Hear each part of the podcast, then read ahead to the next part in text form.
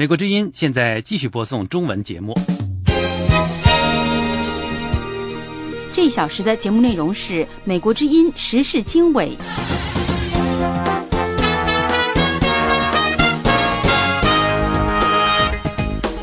各位听众好，欢迎收听《美国之音的时事经纬》，这里是美国首都华盛顿，我是节目主持人安华。现在的时间呢是北京时间二零一三年四月十六号的晚上。我们首先给大家介绍这个时段的主要内容：美国联邦调查局开始寻找星期一波士顿马拉松赛连环爆炸案的制造者。那么在这同时，我们呃得到消息呢，是一部以朝鲜为背景的小说获得普利策奖。有关全球军事开支状况的一项最新研究报告显示，2012年全球军事开支总体呈下降趋势。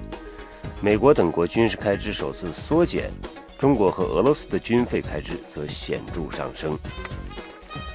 以上内容欢迎收听。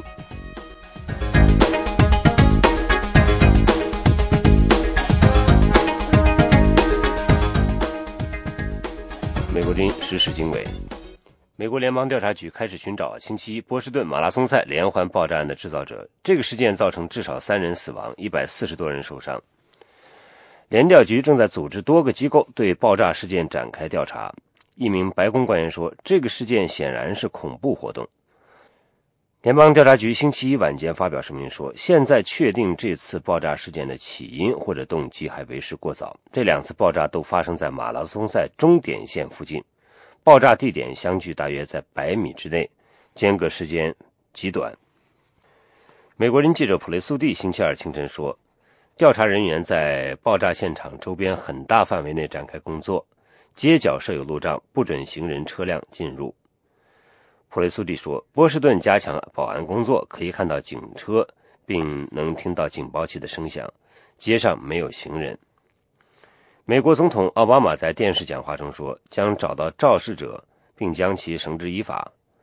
波士顿警方戴维斯说，没有关于这次袭击的情报。有关当局表示，目前还没有人宣称对爆炸事件负责。爆炸发生在大马马拉松赛的这开始大约四个小时之后，一些选手早已跑过终点，而当时大量选手及其支持者聚集在终点线周边。比赛在爆炸发生后停止，参赛选手有两万三千多名。电视画面显示，现场一片混乱，街头布满碎片和血迹。救护人员用担架抬着伤者，附近的大楼遭到破坏。鲜血淋漓的观众，包括一些被炸断手臂或者腿的人，被送到原本为疲惫的长跑运动员设置的医疗帐篷之内。朝鲜再次对韩国发出威胁，誓言对首尔最近举行的抗议进行报复，并声称抗议活动损害了平壤领导层的尊严。那么，朝鲜军方威胁说，如果韩国不对星期一举行的小规模抗议道歉，就将立即采取未加说明的行动。在抗议活动中，朝鲜领导人的画像被焚烧。朝鲜国家电视台星期二播报的这个声明使用了典型的煽动性的语言，誓言要对其所说的抗议者的穷凶极恶的犯罪行为进行严厉的报复。在一场得票率非常接近的总统选举结束后，委内瑞拉的选举官员面临越来越大的压力。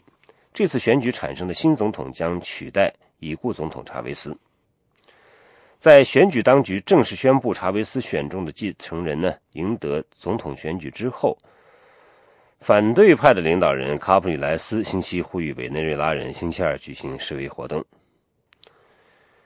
选举官员说，代总统马杜罗以百分之五十点七的微弱优势获胜，卡普里莱斯得票率是百分之四十九点一。那么这就相当于在一千四百八十万张选票当中呢，有二十三万多张选票的差别。卡普里莱斯提出的重新计票的要求得到了美国和美洲国家组织的支持。白宫发言人卡尼说：“重新计票是必须的，大选需慎重行事，以确保委内瑞拉人对选举结果有信心。”美洲国家组织秘书长因索沙提出要派遣该组织选举专家前去帮忙。一部以朝鲜为背景的小说赢得了普利策小说奖，这是美国文学界的最高荣誉奖之一。亚当·约翰逊的《孤儿大师的儿子》一书详细描述了一个虚构人物的生活。这个人物成为已故朝鲜领导人金正日的威胁，于是他试图带领家人逃离这个共产党国家。评奖委员会称这是一部精心构思的小说。去年。评奖委员会没有评出小说类的奖项，让书商和出版商大跌眼镜。以前得过普利策小说奖的获奖者包括海明威、福克纳和哈珀里。普利策奖呢，每年由在纽约的哥伦比亚大学颁发艺术类和新闻类的奖项，每个获奖者的奖金是一万美元。美国之音时事经纬，欢迎收听。美国之音时事经纬，下面我们来关注军费。有关这个全球军事开支状况的一项最新的一个调查就显示说，呃，二零一二年全球军事开支总体是下降的。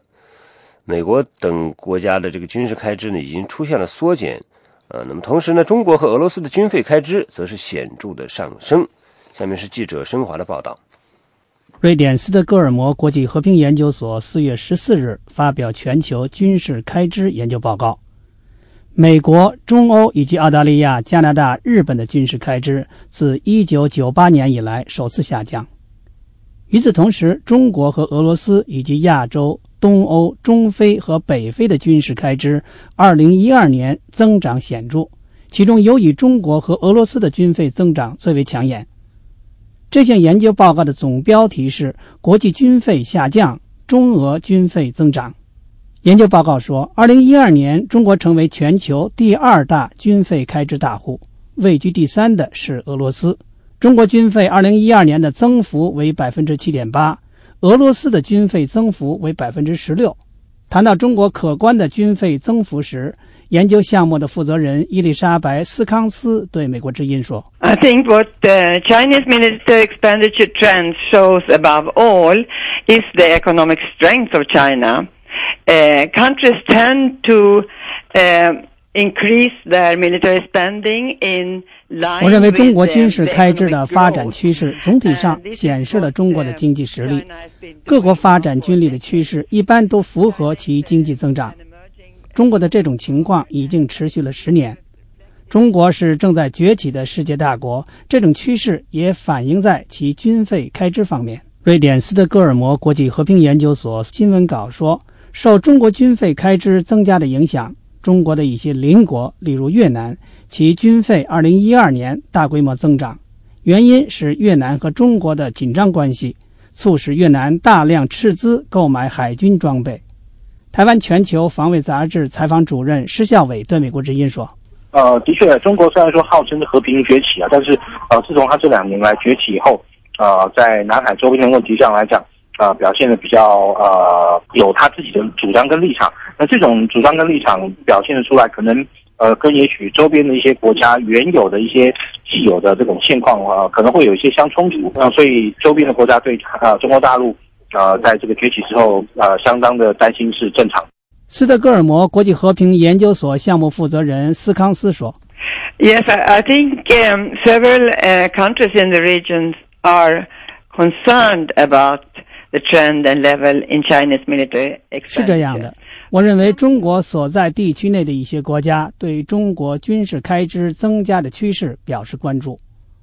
不过，斯康斯同时表示，越南增加海军装备的采购力度尽管是事实，但是这只是中国周边国家中状况中的其中一例，似乎并不能够就此概括为整个地区的总体反应。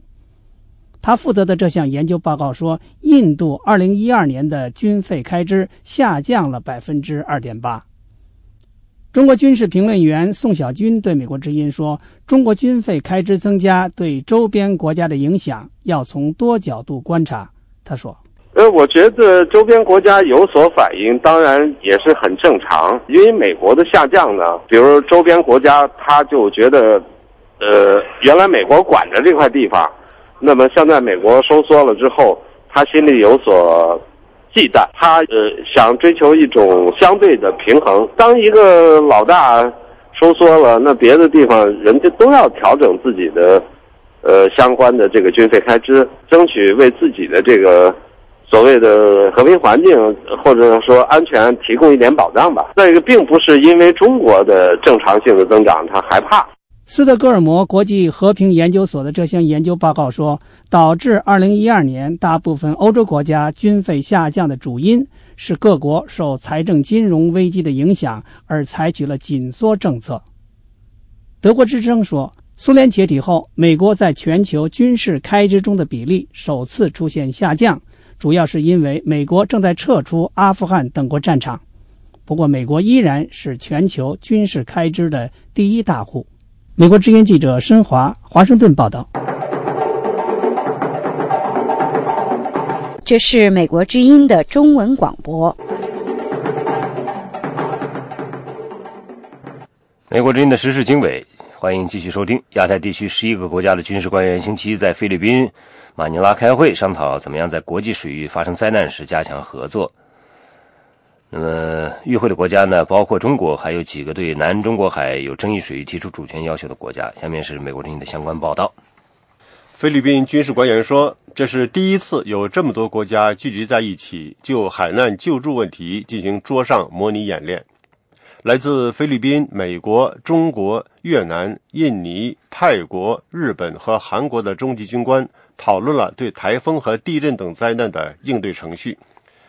其中有几个国家之间，以及他们和中国之间，在南中国海和东中国海有主权争议。越南驻马尼拉大使馆武官黄俊峰说：“主权争议不影响这些桌上演练。” We always support and have other fishing boat, fishing vessel from Philippines, from China, and from other country in emergency case. 我们一贯对需要紧急救助的菲律宾、中国和其他国家渔船提供帮助。我们认为这是非常荣耀的事情。一年前，菲律宾和中国在南中国海的黄岩岛发生紧张对峙。菲律宾试图逮捕以在他宣称的菲律宾领海非法捕捞濒危海洋生物的罪名逮捕中国渔民。菲律宾宣称这一水域为领海的依据是联合国海洋公约。菲律宾军方发言人加西亚上校说，在救助海难时可以搁置领土争议。All those issues are temporary, and what is permanent is that we are all humans, and we are all facing natural disasters and calamities, and we must face those calamities 那些问题都是暂时的，而永恒的是，我们都是人类，都会面临自然灾难，因此必须共同应对这些灾难。近年来。菲律宾和越南都对中国宣称拥有南中国海几乎全部海域提出抱怨。他们说，当地渔民经常受到中国船只骚扰，中国则予以否认。星期一的桌面演练是菲律宾和美国举行的年度联合军演的一部分，两国签有共同防务条约。这是美国之音的中文广播。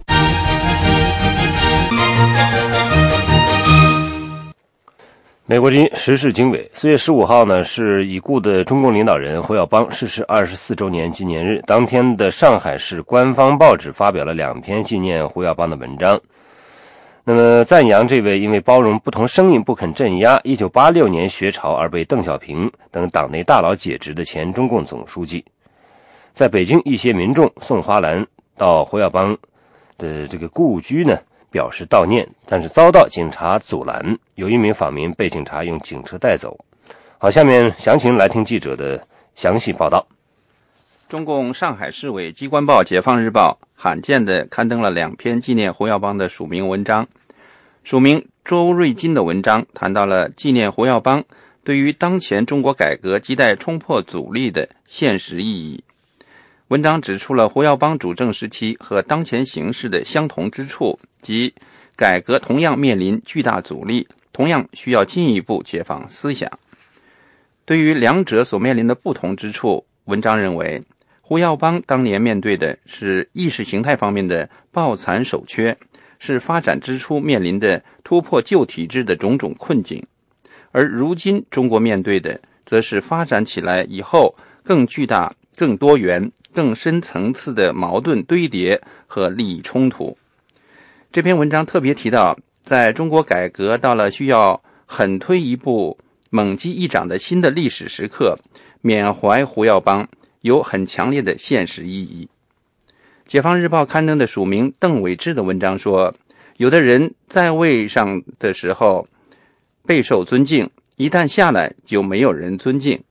胡耀邦同志是在位不在位都受尊敬，甚至是不在位比在位时更受人尊敬。”北京人权活动家胡佳星期一对美国之音表示：“相比在六四事件中下台的前中共总书记赵紫阳。”在当局看来，胡耀邦的敏感性没有那么强。胡佳认为，现在的中共领导人习近平允许官方媒体纪念胡耀邦，可以为他赢得一些民心，换取一些时间，但对于中国的政治气候并没有实质意义。他说：“其实是一种柔性的维稳，是一种统战性性质。所以说，你说这个里边有多么大的实际上的意义，我倒真的。”还不这么看，不就说不这么看？什么时候有实质意义？把赵子阳抬出来，把赵子阳那段历史抬出来，好好去反思一下，怎么去对待秉持良心的这个这个，就说中共里边的高官。胡佳认为，胡耀邦和赵子阳是一九四九年中共建政后唯有的深受世人和百姓尊敬的两位领导人。他说。共产党只有两个官员是为为人民所称颂的，就是胡耀邦跟赵子阳。而这两个人的，用一个不好听的词，下场是多么凄凉。就这个体制，它本身是一种淘汰、淘汰性的这样的，它淘汰那些有有改革意志、真正想要顺应历史潮流、真正想要削削减特权、让真正的就是说民主现代化的，那么这些人往往是被淘汰出去的。这样的，而且从那么高高的地位上，这样的，从那么一个，你像胡耀邦做了多少好事？拨乱反正时期，九年前的四月十五号，胡佳到天安门广场人民英雄纪念碑献花，悼念胡耀邦逝世和六四死难者，当场被警察抓捕，此后经常受到国保严密监控。胡佳星期一对美国之音表示。当天下午，他利用去医院体检的机会，再次抽空到天安门广场缅怀胡耀邦和六四死难者。在那里，他依然感受到一种高压气氛。他说：“四月十五号，按每一年的这个惯例来讲，这一天都是六四维稳期，呃，和这叫敏感期的这个开始，一直会持续到六月四号之后。”这样的，那今天反正我看到他们盘查很严，包括开只要是包的话都要过安检，然后都要开包，把那个包翻开了检查里面，如果你有液体的话，甚至我还看到一个那个灭火器是喷过的灭火器。胡佳告诉记者，他本来也想到胡耀邦家去祭拜，但是有朋友预先告知他胡耀邦家有警察把守，不准民众进去，就打消了这个念头。北京丰台石榴庄维权公民李焕军对美国之音表示，他和三十多名在北京的外地访民，星期一早上八点多到西华门会计师胡同二十五号胡耀邦府上献花纪念。他和几位朋友走在前面，先进入胡耀邦家院内，而走在后面的大队访民被胡同口站岗的警察拦住。这位幼儿教师表示，当时在胡耀邦家客厅共有二十多位老人，其中有胡耀邦的夫人李昭，其余的看上去像胡耀邦的老同志。他说：“他们里边工作人员还是还是比较客气，说啊，我们不太认识，然后就全国的人进来了，那就那就祭拜一下吧，然后就把我们带到一个呃客厅一样的大的屋子里，就是里边有沙发，然后坐着很多老年人，然后。”他这个进门的地方，然后这边摆着铜，有一个那个，嗯，胡耀邦领导的他那个，呃，一个铜像，铜像上面还有一张照片，然后底下有很多就是花篮什么的，我们就就是是祭拜，然后祭拜完了，然后就就让我们我们就出来了。李焕军表示，一名访民在胡耀邦家祭拜完毕出来以后，不知为何。被警察抓上警车带走，后来失去了联络。他说：“刘秋昭他他也是跟着我们后边进来了，进来警察一下就揪住他的包了，等于揪住他包呢，他就就是等于包他就反而他就松手了，然后他就进来了。进来之后，等出去的时候，警察一下薅住他那个脖领子，就就薅出去了。薅出去的呢，嗯，我以为就是说不让他进来了，就就得了呢。结果说后来等我们出来的时候，就说，嗯，他被带上警车了。等我们再等我们就是说再给他打电话的时候，手机都是不通的，都是关机状态。美国之音记者星期一晚上多次拨打刘修昭的手机，但至截稿时仍未拨通。美国之音叶冰，华盛顿报道。美国之音时事经纬，欢迎收听。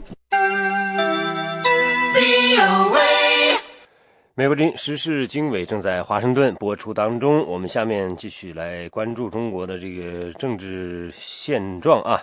那么，中国的改革派刊物《炎黄春秋》。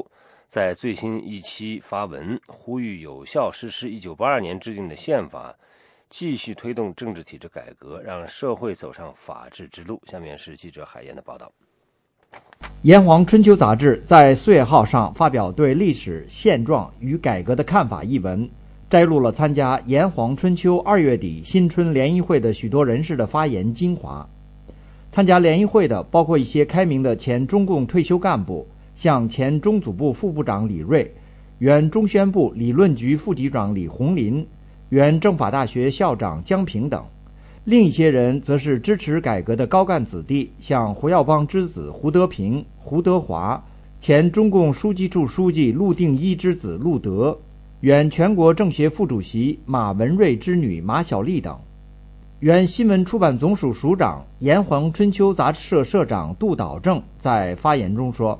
改革的共识是八二宪法，炎黄春秋将高举宪法旗帜，坚定推动政治体制改革。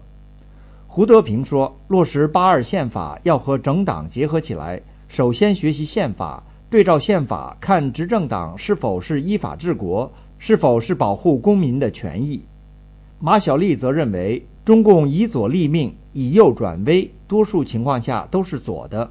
他说。从有了宪法以后，就没把它当回事，因此要把落实宪法作为政治体制改革来实现，要正视长期的左的弊端。炎黄春秋副社长、前新华社高级记者杨继绳星期一向美国之音表示，他们主要是继续呼应习近平去年十八大以来有关尊重宪法、依据宪法治国的言论。他说。还是因为跟着习近平的依法治国，习近平都是讲的宪法的作用吧，按照都是他这个精神，其他的也没什么突出的主题。前《经济学周报》副主编、独立媒体人高瑜星期一对美国之音表示：“炎黄春秋代表的声音很重要，需要继续发声和呼吁。不过，他认为中国问题的根源是许多人不敢碰的一党专制。”他说。有一个巨大的利益集团是阻碍中国政治改革最重要力量。我认为根本就没有决心要和这个利益集团进行较量，根本就没有政治改革的信念和决心啊！连这个话都不提了。政治改革，一党专政机制啊，他一点他都不敢放松一点。阻碍中国进步的就是这个制度。另外，今年四月十五日是前中共改革派领导人胡耀邦逝世二十四周年。从一九八一年六月起担任中共最高领导职位的胡耀邦，是中国改革开放早期平反大批冤假错案和真理标准大讨论的执行者和倡导者。一九八七年被党内保守派老人指责反对资产阶级自由化不利而被迫辞职。作为开明派，胡耀邦在民间备受敬重。一九八九年，他的病逝直接触发了六四天安门学生民主运动。炎黄春秋副社长杨继绳表示，胡耀邦是一个时代的符号，纪念他就要传扬他代表的改革开明和民主的精神。他说：“耀邦这个人是一种改革的符号，是开放民主的符号，一个时代的符号。”纪念耀邦并不是就他一个人，而是纪念这个符号。改革开放、开明、民主，中国还需要继续改革。这个民主啊、开放的思想还需要需要需要耀邦这种开放的精神、这个民主的精神、这种改革的精神。曾因六四坐牢的媒体人高瑜表示，胡耀邦是文革后在中共历史上许多重大问题上拨乱反正的巨人，但是纪念胡耀邦就是要反思目前的政治局面。高瑜说。我们现在纪念胡耀邦呢，最使人应该反思的，就是造成这种对胡耀邦的不公正处理的这种机制一点也没有改变，所以现在比胡耀邦搞改革的时候还要难得多。高瑜表示，胡耀邦的历史地位在于他所倡导的思想解放，改变了几代人思想被长期束缚的状况。他说。六四学生还能掀起那么大的一场爱国运动，太值得怀念了。那个也都是胡耀邦、赵子阳时代进行思想解放，真正的来按着人民的意愿进行改革所留下了的最辉煌的一笔。虽然二十四年前官方在胡耀邦追悼会上给予他极高的评价，但至今胡耀邦仍是中国官方希望避免的敏感词。不过，在习近平主政后，一些官媒数次报道，习近平的父亲、中共另一位改革派领导人习仲勋曾与胡耀邦在历史转折关头患难互助，包括胡耀邦推动为习仲勋平反。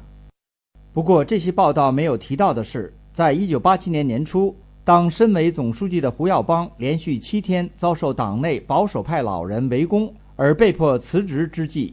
徐仲勋是唯一挺身而出为胡耀邦辩护的高官。美国之音记者海燕，香港报道。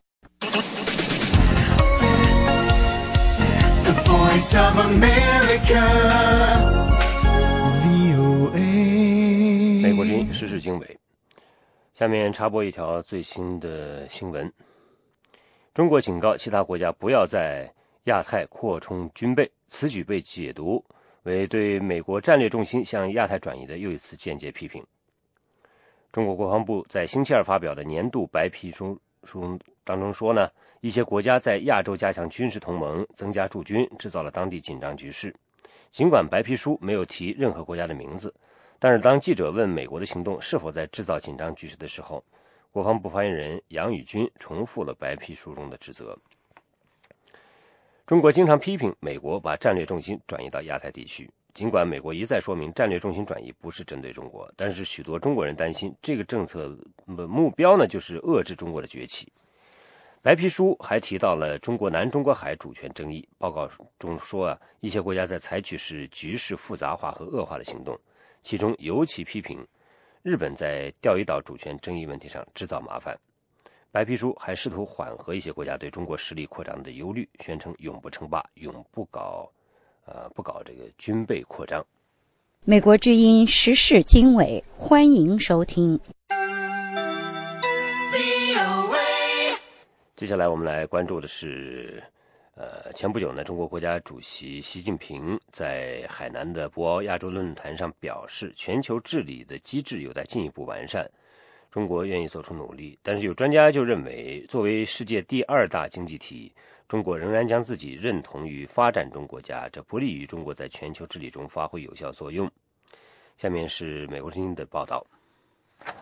中国国家主席习近平前不久在博鳌亚洲论坛会晤来自联合国的代表以及国际货币基金组织总干事拉加德时表示。世界仍然不稳定，发展问题突出。他本人以及中国愿为世界的和平与稳定发展做出更多的努力。美国印第安纳大学中国政治与商务研究中心主任甘斯德表示：“中国将自己认同为发展中国家，不利于中国成为负责任的利益相关者。”这样的一种认同会影响一个国家对某些政策的制定，仅仅是因为这个认同。WTO 有很多有关关税的条款，根据各国的经济水平制定减少关税的时间表等。第二个原因呢是，如果你说你是发展中国家，总体来说你希希望得到某种特殊的待遇。我的看法是呢，我们是发展中国家，我们需要特别待遇。中国说我们是大国，但是我们人口众多呀，我们的人均收入很低啊，等等。我们走出北京，你就会发现这些问题。因为这些问题的存在，我们怎么可能尽快减少我们的二氧化碳的排放？我们的人民怎么能够支付这么高的价格？我认为呢，这造成了更低的期待。甘斯德和他的团队三年来一直致力于研究中国和全球治理的问题。他认为，随着中国对全球经济管理的进一步参与，以及与各国政府的进一步合作与接触，中国正一步步地从制度的跟随者向政策制定者发展。甘斯德的合作者、中国社会科学院世界经济与政治研究所副所长何帆说：“中国的确是一个发展中国家，但是同时也是一个巨大的发展中国家。这是在衡量中国在全球治理问题上的作用时必须考虑的另外一个方面。” You can divide the country into developing country and developed country, but another. 你可以把国家分成发展中国家和发达国家，但是我们同时也有大国家和小国家之分。不管是发展中的大国还是发达的大国，他们有共同的利益。挪威是一个发达国家，但是我相信美国与中国之间的共同利益要远远多于美国和挪威的共同利益。他补充说：“中国是新兴的大国，与其相似的还有金砖国家的其他成员。如何和这些国家相处，对美国构成了新的挑战。”甘斯德说：“从贸易、投资以及金融等方面来说，目前的全球治理几乎陷入了停滞状态。多哈回合谈判在慢慢等死。世界贸易组织的成员国希望达成协议的意愿与日递减。二十国集团的作用昙花一现，各种自由贸易区正在兴起，各国的货币扩张政策也在盛行。” In our perspective. Both China. 我们的看法是中国和美国都需要成为更为负责任的利益相关者。二零零五年，时任美国常务国务卿的罗伯特·佐利克呼吁中国成为负责任的利益相关者，希望中国不仅能够履行对世界贸易组织和其他国际组织的承诺，更能够在这些国际组织当中发挥有效的领导作用。甘斯德说：“美国和中国应该合作，共同完善全球的治理。为了更好的合作，他建议两国首先应该解决好各自的国内问题。”比如中国的贫富差距、美国的财政赤字等等。双边关系上，奥巴马总统和习近平主席都应该参加美中战略与经济对话，以加强战略对话的深度。从区域关系上来说，对区域的建立非常难。The United States uh, is heavily focused on uh, completing the TPP negotiations extremely soon. 美国现在集中精力，尽快结束跨太平洋伙伴关系的谈判。本来有十二个国家参与谈判，现在日本也加入了，但是不包括中国。很多 APEC 成员国也不在内。同时呢，中国和 ASEAN 国家呢也在谈判。那么这样呢，亚太地区的经济就会出现重大分裂，不仅是贸易和投资的方式会改变。我们和很多企业界人士会谈，他们不喜欢这样的不确定性。这样的分散状态令人担忧。多边关系上，美国应该为中国在二零二零年加入经济合作与发展组织制定路线图。经合组织被认为是富裕国家的俱乐部，但是应该变成重要国家的俱乐部。在投资问题上，中国社科院的何帆呼吁建立一种世界投资组织来管理全球的对外直接投资。In the area of trade, and you have WTO, and in the area of international. 在贸易问题上，你有世界贸易组织；在国际货币和金融方面，你有国际货币基金组织。虽然不是非常有效，但是你仍然有这些国际机构。但是在投资方面，什么都没有。也许我们应该从头做起，建立一个管理国际投资的机构。何帆说：“因为中国、印度、巴西等新兴大国不仅是对外直接投资的目的地，他们自己也变成了新的投资者。就美中两国的对外直接投资来说，美国应该更加的开放，接纳中国的投资，帮助增长美国的就业机会；而中国则应该开放金融、保险、教育、医疗等服务领域。”在金融管理方面，何帆说，各国应该调整经常账户，使之趋于平衡。美国不应该纠缠中国的人民币汇率问题。第二个问题是如何管理国际热钱的流动，特别是短期的国际热钱的流动。目前并没有任何的制度来管理国际资本的流动。VOA 卫视思阳、任于洋华盛顿报道。这是美国之音的中文广播。The Voice of America。美国之音时事经纬，下面是中国异议人士的现状。那么，据安徽合肥网友目击讲述，合肥星期二上午出动大批警察，包围声援意见人士张林之女张安妮上学的维权人士居住的宾馆和琥珀小学附近的抗议花园进行清场。下面是记者海燕的报道。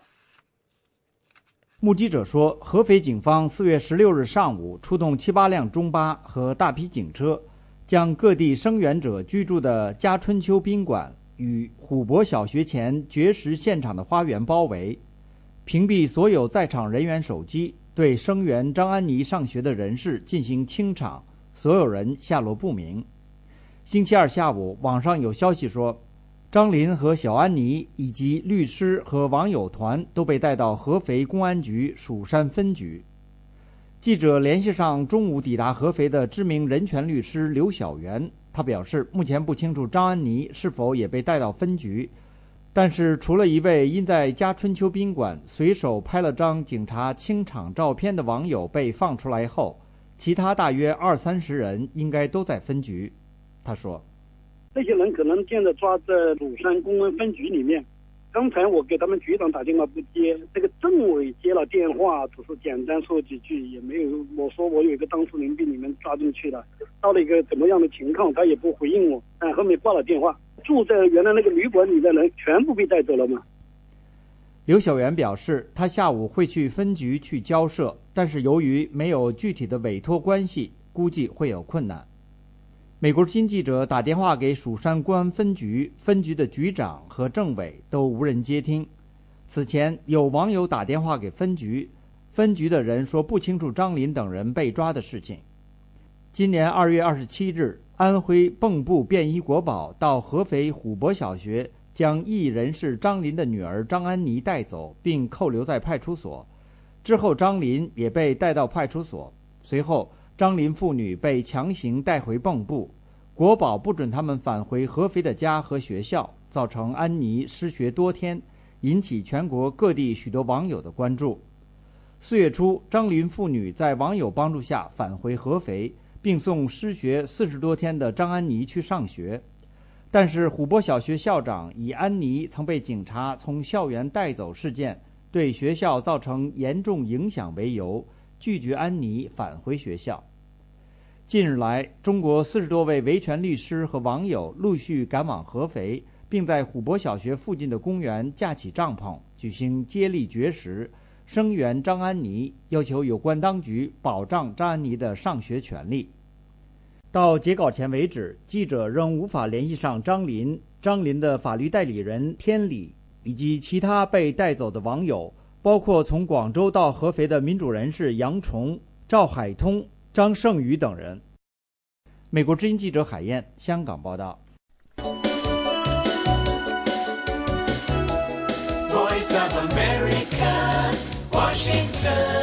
各位正在收听《时事经纬》，这里是美国首都华盛顿，我是安华。那么下面呢，我们来了解一篇报道。那么这篇报道讲的就是因为揭露了马三家劳教的这个真相的李文娟遭到警察砸门威吓。下面我们来听记者的报道。震惊国际社会的辽宁省马三家女子劳教所使用酷刑的丑闻被多家中国大陆媒体报道后，2004年曾被送进马三家劳教所关押将近一年的李文娟，日前到辽宁省司法厅信访室。联系新成立的马三家劳教所问题联合调查组，并以该劳教所受害者的身份登记，表示愿意提供亲身经历的情况。李文娟星期日晚上在接受美国之音电话专访时表示，直到下午两点，她所居住的楼房楼道里还有好些警察。头天夜里还能听到狗叫，而附近住户并没有养狗。他当时认为。调查马三家劳教所的问题与当地民警没有关系，而且警察没有开传唤证，也没有出示搜查证。李文娟担心这可能是有关当局对她打击报复的继续，所以没有开门。她说：“因为我已经饱受那个牢狱之灾，被他们冤假错案一回了，我不能再次被他们抓进去了。一宿都在这，然后今天早晨六点，昨天的那个他敲门的声音是很猛烈的。”嗯，一直到下半夜的两三点钟，三点多钟，然后今天早晨六点呢，嗯，敲门的声音就是，呃，转弱了，柔和一些，没开，没开。后来他搞了一个开锁的，来呢要强制开，强制开，开锁的，一听我们屋里有人，就说呢他不能给开，里面有人他不能给开，就这样开锁的走了，他们就没有开进来。我说我没有犯法，你们也不要那个，你们抓我是你们是执法犯法。因为那个他说他们没有执法犯法，他说他是上指下派的。然后他呢有一个警察还说了，刚才呢他从网上看了一下，觉得我是正确的，我没有办法，他们也同情我，但是上面指令他没有办法。李文娟表示，她在得知辽宁省设立联合调查组的消息后，就主动出面联系协助调查。但是她和其他一些进过马三家劳教所的女性维权人士发现，那里的气氛不对头。我说我自己去到那讲述讲述一下在马三家的亲身经历。我就自己主动的到那个辽宁省司法厅去了，那个信访室，当时信访室呢就是给我们就是都那个去了，当时我看那上有有很多人呢，然后就给我登记登记了，把身份证号码、信息还有电话都要留下了，然后我要把材料交给他呢，他那个说不收，不收的话，然后呢我就走了，走了在门口我发现有个女的。她好像是那个司法厅的，她拿着摄像机把我们的这些人都给摄下来了。李文娟原是鞍山钢铁公司所在城市鞍山市的国税局公务员，二零零二年向中共中央纪律检查委员会和国家税务总局举报鞍山市国税局局长刘光明等人违法违规，为企业减免巨额增值税，涉嫌账目造假等问题。后来，这些举报材料被转回李文娟的工作单位鞍山市国税局，她被单位两次辞退，还受到劳动教养一年的处罚。在媒体报道相关消息后，地方当局撤销了2004年对李文娟劳教一年的决定，并在2006年恢复她的工作，把她异地安置到沈阳国税局。二零零七年，对李文娟实行非法刑拘和劳动教养的鞍山市公安局给予她国家赔偿。星期日，美国之音记者问李文娟当年在马三家劳教所的经历时，这位再度受到警察骚扰的知名举报人表示不敢再谈论这些情况。他说：“每个人受的不一样，那个体状况，他们的情形就是不是一样的。”但是我不想反映这方面的问题，因为这样我呢最怕的还是那个司法机关，就是司法机关给你就是说想想那个就迫害我呢，就是通过司法强制限制人人身自由的话，我我太恐惧了，我不想在那个在这方面。你看现在就是因为我到我我因为我相信党啊，我相信辽宁省。我说是那个叫调查这个情况，我就去了。我寻思还有是个机会，我去反映反映吧。结果呢，就把我家包围了，等我限制。这现在我就不敢出去了，什么都不敢动了。这样的话，我我不想再失去自由了，我不想谈论那些方面的事。记者再次询问李文娟在劳教所受到的伤害时，李文娟仍不肯谈及有关细节，仅简略地说：“呃，心脑全受到伤害了。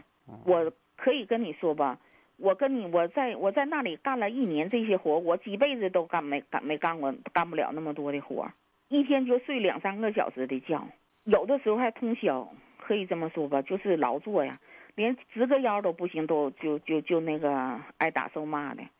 中国总理李克强在中国人大会议结束后回答媒体提问时表示，针对备受诟病的劳教制度的改革方案，渴望年内出台。李文娟表示，她从马三家劳教所活着出来算是幸运的，因此一直关注废除劳教的问题。我特别关心这个事儿，有一段还说就是要废止了，结果又又往后拖了。我我我特别不高兴，我我愿意让他就是越早越好，不能让这个这个制度来再残害上访人了，也不能再作为那个官员打击举报人的那个那个手段了。李文娟二零零六年曾被中国媒体南风窗评为为了公共利益年度榜人物。他表示，有关部门对他举报的问题做了所谓结论，但是这些问题多半只是被掩盖起来，远远未得到真正解决。当年违法决定对他实施司法迫害的鞍山市领导，以及为袒护刘光明等鞍山市国税局领导。而不惜弄虚作假的国家税务总局有关领导，不仅没有被追责，反而升官。他表示，希望承诺老虎苍蝇一起打的习近平主席和中纪委书记王岐山能看到他反映的问题。美国之音叶冰，华盛顿报道。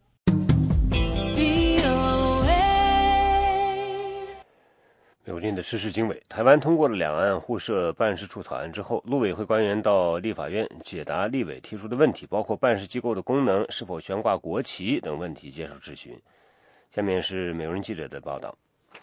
台湾行政院上星期通过了中国大陆的海协会以及台湾的海基会互设办事机构的条例草案，草案送请立法院审议。针对在野党的质疑。陆委会发表声明澄清，设办事机构以提供服务为主，不涉及政治前提。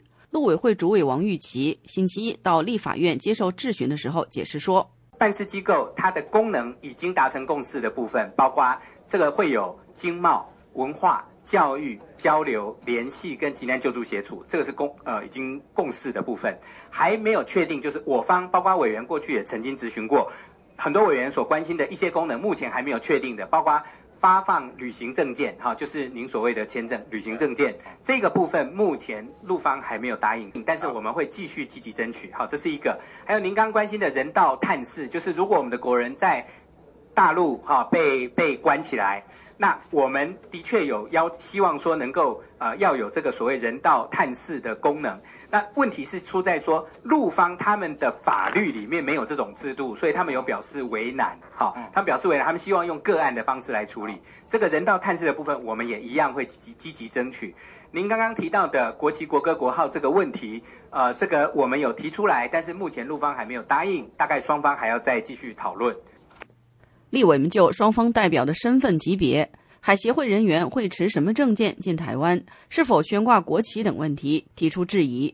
民进党立委段义康就两岸官员的称呼与王玉琪有这样一段对话：您曾经在媒体上面讲啊，讲到这个两岸互设办事机构啊，你说会不会跟这个国台办的主任、中国国台办的主任张志军会面？你说双方仍在卡在职称。是。你知道中国方面是怎么称呼您的吗？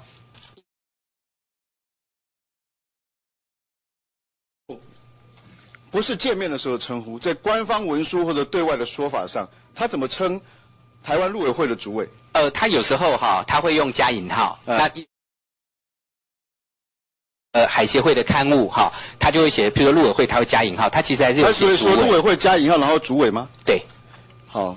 我有看到这个大致的报道，海协会出的。我是说官方的官方的海协会对官方的说法，国务院或者呃涉台涉台部门领导人，他们有时候用这样。涉台部门领导人或者对对大陆事务的领导。对大陆事务的领导人或者这类的说法，没有错。对。他怎么称呼我们的总统？呃，就台湾地区负责人、领导人，台湾地区领导人。那我们希望他怎么称呼？我们当然希望他称我们中华民国总统。那当然，中国现实上哈，这个需要。我们先不管可能不可能，我们心里面我们希望他怎么称呼？希望台湾的社会跟包括我们的政府，希望他怎么称呼我们的总统，跟我们的政府的首长。那当然希望称他正正式的职称。职称没有中华民国的总统没有错。台湾陆委会表示，根据民意调查，台湾有七成民众赞成海基会与海协会互设分支机构。美国之音记者杨晨台北报道。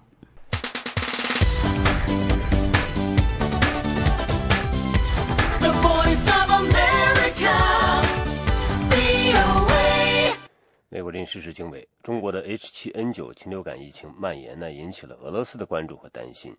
俄罗斯也决定呢，在边境口岸对来自中国的旅客进行检查。如果疫情继续扩大呢，可能会限制来自中国的人员和食品入境等等。下面是特约记者白话的报道。负责卫生防疫工作的消费者权益监督署署长奥尼先克星期六表示，俄罗斯在密切关注中国的 H7N9。禽流感疫情的发展，中国境内感染 H7N9 禽流感的人数在增多。与此同时，禽流感传播的区域也在扩大。因此，他已经下令对两国边境，特别是远东地区大批来自中国的旅客实施检查，至少应在边境口岸测量旅客的体温。奥尼先科说：“中国禽流感疫情的形势变化很快。”这也要求俄罗斯迅速反应。俄罗斯将采取的对应措施有可能升级到限制来自中国的人员和食品，主要是禽肉入境。但是他强调，这个问题目前正在考虑和研究之中。奥尼先科还呼吁俄罗斯公民，如有可能，最好不要去中国旅行。奥尼先科还表示，俄罗斯方面非常想从中国获得 H7N9 病毒株，以便俄方能够全方面地对此研究。但他表示，俄罗斯官方暂时尚未向中国正式提出这一请求。俄罗斯媒体说，北京发现 H7N9 病毒感染病例，更让俄罗斯感到不安。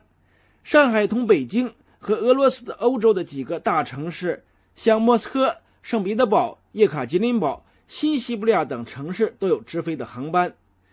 同中国有直飞航班服务的莫斯科舍列梅基耶瓦国际机场以及俄罗斯民航的工作人员说，他们目前还不清楚是否加强了对来自中国航班的检查。舍列梅捷沃国际机场的一名没有透露姓名的卫生防疫部门的工作人员说。他们尚未收到加强针对来自中国旅客卫生防疫检查的正式通知，但是他强调，根据以往的经验，机场有关部门在这种情况下肯定会严格检查措施。这位工作人员说：“通常针对像禽流感这样的可怕疾病，机场的各个有关部门会非常重视检查工作，丝毫都不会含糊。”另一个同中国有直飞航班的莫斯科多莫杰多沃国际机场的工作人员说，他们加强了针对来自中国航班的检查工作。多莫杰多沃国际机场农产品检验部门的一名不愿意透露姓名的工作人员表示，他们已经严格限制来自中国航班旅客携带食品入境。这名工作人员说：“所有同动物有关的食品，像肉类、家禽肉、香肠等，现在都被禁止入境。”这名工作人员透露，机场有关部门尽量争取对来自中国的每一名旅客进行检查，并测量体温。以上是美国之音特别记者白桦从莫斯科发来的报道。这是美国之音的时事经纬节目。美国林时事经纬，下面呢，我们来听一篇美国人记者从呃这个吉林延吉发回的报道呢。呃，那，报道说呢，中国边境的居民希望这个中朝的这个局势啊，呃，边境的局势平静。下面来听报道。即使在朝鲜半岛紧张局势不断加剧之际，延吉同朝鲜之间的商务活动仍在继续。在当地一个海产品批发中心。一位姓王的经理展示了一只在朝鲜沿海捕捞的钳子肥大的大毛蟹，每天夜晚都有这样的螃蟹运进来，和冰块一起装箱之后空运到上海。王经理说：“朝鲜半岛的紧张局势对他的生意没有任何影响，没没什么太大危机，除了除了海上警报，就是台风啊什么的，船出不了海，或者是近海休渔什么的。”螃蟹只占每年五十亿美元中朝贸易额的一小部分。中国向朝鲜提供燃料和粮食等必需品，从朝鲜换取廉价的铁矿石和煤。在中国边境的工厂里做工的朝鲜人与日俱增，据估计已经达到四万人。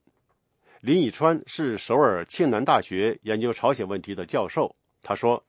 Chinese companies residing in border area are very interested in very low wage of North Korean labor. 边境一带的中国公司对朝鲜的工资很低的朝鲜工人和丰富的矿产资源很有兴趣，而且他们想利用朝鲜的人力资源，不仅是因为工资低，他们还要雇佣先进技术方面的朝鲜人才，例如电脑技术方面等。到朝鲜去的中国游客数量也在增加。中国国家媒体最近报道说，尽管紧张局势在加剧，但是旅游业却方兴未艾。不过，本星期早些时候到朝鲜去的中国旅游团临时取消。当地一家旅游公司的雇员说，他们没有别的办法，只能等到形势好转。在延吉城里由朝鲜开办的柳京饭店，可以听到普通话和朝鲜话。穿着传统朝鲜服装的女服务员。白天为就餐的客人服务，晚上进行弹唱表演。他们说，他们偶尔出去看个电影。当记者问一位服务员对中国印象如何时，他皱皱眉头说：“他还是喜欢平壤。”许多中国居民说，他们没有兴趣到朝鲜旅游。延吉一位姓王的居民说：“今天的朝鲜就像文革时期的中国。”去朝鲜的人大部分是想做生意的。住满了一般都是都是贸易。举个例子，咱们需要的，咱们中国他们北朝鲜有矿产资源，完了咱们这都需要咱们有日用品资源，粮食、石油，这运过吧。做买卖嘛，一般很少，因为它毕竟还没有完全开放。很简单吧，应该说来讲，那个这就是一个诚信度的问题呗。一般情况来讲，因为它有时候就就很简单一个道理，它有时候关，有时候闭关了，有时候开关了，有时候你这个东西买卖就做的就不太好，顺畅嘛。有时闭关了，又撤供应源了，你这个东西你多买卖就是这样，不就停下来了吗？不过，一些分析人士认为，如果朝鲜肯放弃核计划，还是有繁荣机会的。他们说，金正恩除了最近发出威胁之外，还谈到发展朝鲜的经济和改善人民生活。北京大学政治学者王东说：“中国希望说服朝鲜开放最符合他自己的利益。” Really to open up to the international community and start a reform process that will bring prosperity to their own people, not just 开放不仅有利于朝鲜，也有利于中国东北的几个省份。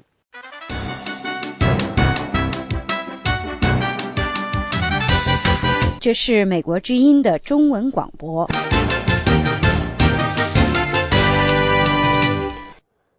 美国军事时事经纬，我们下面来关注一则报道。渔业专家说，中国极大隐瞒了在远洋的捕鱼量。呃，今年三月的一份调查说，中国渔船的实际捕捞量呢，可能高达官方公布数字的十二倍，尤其是在西非海岸。可是呢，联合国粮农组织说，这份调查夸大了问题。下面是美国之音的报道。中国经济不断增长，吃海鲜的胃口也越来越大，因此产生了一支世界上最大的远洋捕鱼船队。根据可以得到的最新中国官方的数字显示，二零一一年在专属经济区以外作业的中国渔船有一千六百多艘。从公元两千年到二零一一年，北京的报告说，那些船只。的海外年平均捕捞总量为三十六万八千吨，可是据加拿大英属哥伦比亚大学和皮尤慈善信托基金估计，中国的实际捕捞量要大得多，大约为每年四百六十万吨。丹尼尔·保利是加拿大英属哥伦比亚大学的渔业科学家，也是这次调查的专家。他说：“嗯。” the Chinese fisheries, the distant water fisheries, um, do not publish data on on what they catch. Um, uh, Chinese fishery statistics are very problematic.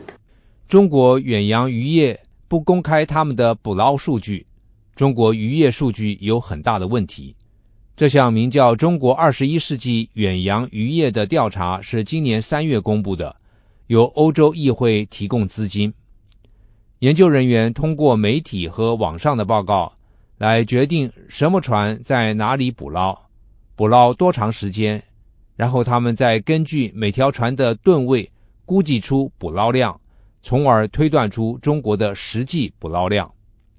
这项调查发现，中国隐瞒捕捞量最多的是在渔产丰富的西非沿海。隐瞒量高达三百一十万吨。中国的官方渔业数据由联合国粮农组织公布。理查·德格兰杰是联合国粮农组织渔业和农业署数据信息负责人，他承认中国远洋渔业数据有很大的问题。可是他说，这项调查的估计数字太高。The the estimate is about three million tons, and that would. 他说，这项调查估计中国隐瞒三百万吨，几乎相当于二十二个西非沿海国家和其他三十八个从事远洋捕鱼国家三百八十万吨捕捞量的总和。研究人员承认，这项调查的估计。出入相对高，因为根据他们的调查方法，很难衡量中国的捕捞量。虽然各方对中国官方数字少报多少的回问题有分歧，可是格兰杰承认，中国官方数字太低，部分原因是因为一些中国渔船直接把海产卖给非洲国家，而不算在捕捞量中。